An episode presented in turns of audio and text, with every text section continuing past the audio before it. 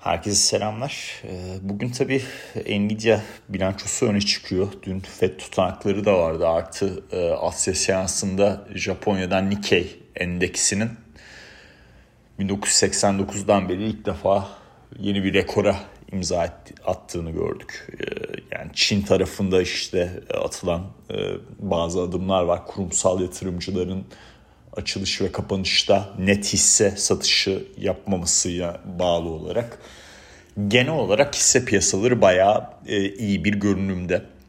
E, şimdi sırayla e, gidelim. Birincisi FED tutanakları.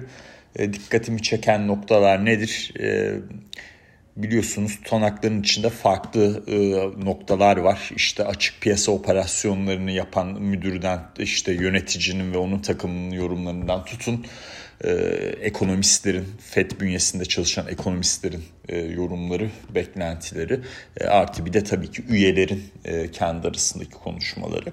E, finansal basın genelde üyelerin açıklamalarını e, ortaya koyuyor. Ama hani e, mesela açık piyasa operasyonlarından benim dikkatimi çeken konu e, bu e, ters repo miktarındaki azalma nedeniyle e, piyasanın e, Temmuz ayında e, bilanço azalımı noktasında bir miktar e, Fed'in hız kesebileceğini e, belirtiyor olması. e, bu cümle e, dikkatimi çekti. E, onun dışında üyelerin e, konuşmalarında e, dikkatimi çeken nokta noktalar e, işte ikiz hedefleme tarafının daha çok öne çıkıyor olması, e, enflasyonda eskisi kadar yüksek bir yukarı yönlü risk yok ama gene de e, temkinli bir şekilde ilerleyeceklerini belirtiyorlar. Yakın zamanda hızlı bir faiz indirimi konusuna çok sıcak değiller. Bunların hepsi zaten bilinen e, değişkenlerdi. E, dolayısıyla çok büyük bir sürpriz yok. E, ekonomistlerin e, paylaşımlarında da e, açıkçası hani e, büyüme e, tarafında e, hem aşağı yönlü risklerden hem de yukarı yönlü risklerden bahsedilmiş. Ee, yani totale vurduğumuz zaman veri bazlı ilerlemenin devam edeceği daha net ortaya çıkıyor. Ee, burada e, tabii 2023 yılındaki e, ve 2022 ve 2023 yılındaki o sert faiz artışları e, 2023'te daha frene basılmıştı ama totalde işte e, bilmem son kaç yılın en yüksek politika faizine ulaştığımız e, döngüde noktada e, yani bunların tavan olup e, ne kadar süre bu tavanda kalınacağı ve e, bu senenin sonuna kadar e, kaç adet faiz indirme yapılacağı ana değişkenler. O noktaya gidene kadar da ekonomik verileri alacağız.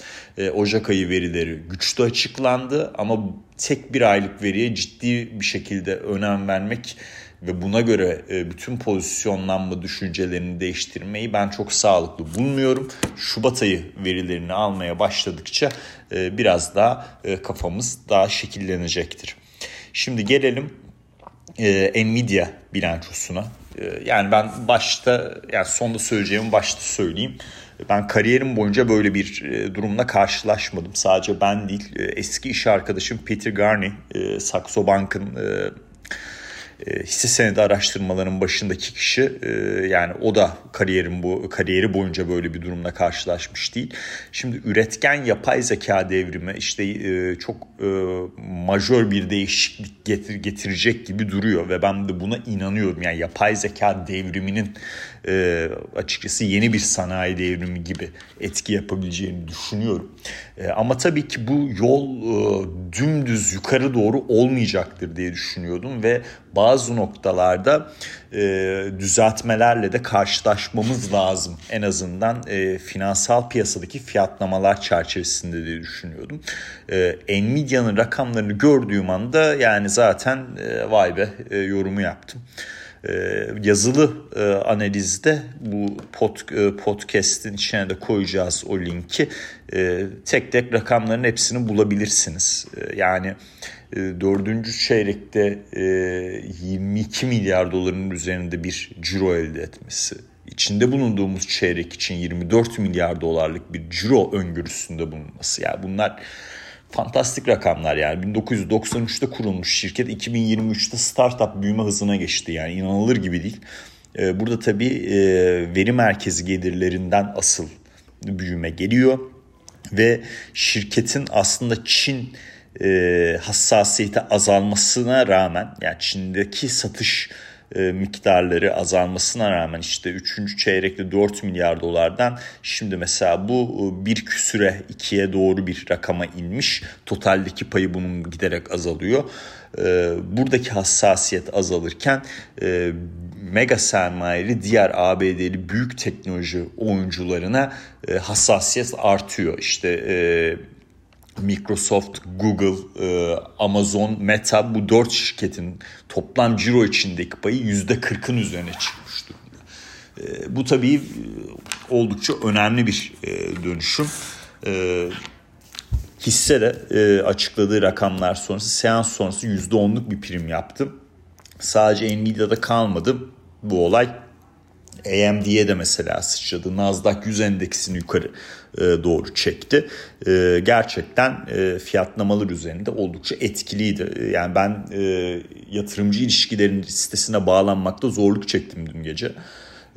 Yani durum ortada yani finansal piyasaların yakınından ucundan geçiyorsanız bile yani çok iç içe olmasanız bile Nvidia rakamları ve piyasa etkisi net olarak ortada. Bütün dünya rakamları görmek için iste, isteğe ulaşmaya çalıştı tabii. Her neyse. Şimdi e, Nvidia bilançosu sonrası e, yani hisse e, beklentileriyle ilgili olarak analistlerin e, 12 aylık e, beklentilerine e, dün kapanış ve bugün e, işte e, dün kapanıştan sonra gelen e, değişimlerle beraber yazı yazılı analizin içine koydum. E, yani e, sürekli yukarı doğru revize edilen e, hedef fiyatlar e, var. Yani şirketin büyümesi gerçekten inanılmaz. Hani buna diyecek hiçbir şeyim yok. Hatta YouTube videosunda o hisse hareketinin e, analitik e, nedenlerinden de bahsetmeye çalışmıştım. Düzeltme beklentim vardı. Yanıldım. Yani yapacak bir şey yok. E, burada Nasdaq 100 e, short e, trade'imden de e, gece gece stoplanarak çıktık. E, çok güzeldi yani. E, 2013'teki long DAX e, işlemimden sonra en hızlı stoplandığım e, trade oldu. E, böyle bir e, güzellik ve gurur diyelim. Ee, neyse çok fazla şey yapmayalım moral bozmayalım tabii.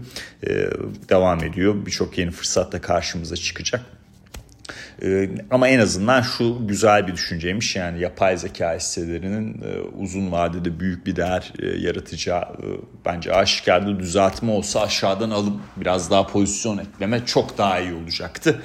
Nvidia sağ olsun e, bu durumu engelledi. E tabi ak- akılları da şey geliyor yani Datadog'un, Cloudflare'in, Palo Alto Networks'ün bilanço sonrası çok iyi hisse reaksiyonları almadığımız bir ortamda e, Nvidia sonrası tekrardan yüklü bir alım e, bütün bu e, dünyaya, bütün bu universe'e e, yapay zekanın e, dokunduğu işte bulut sistemler, siber güvenlikte dahil o üçlemenin gelir mi? Hep beraber göreceğiz. E, hep beraber yaşayacağız.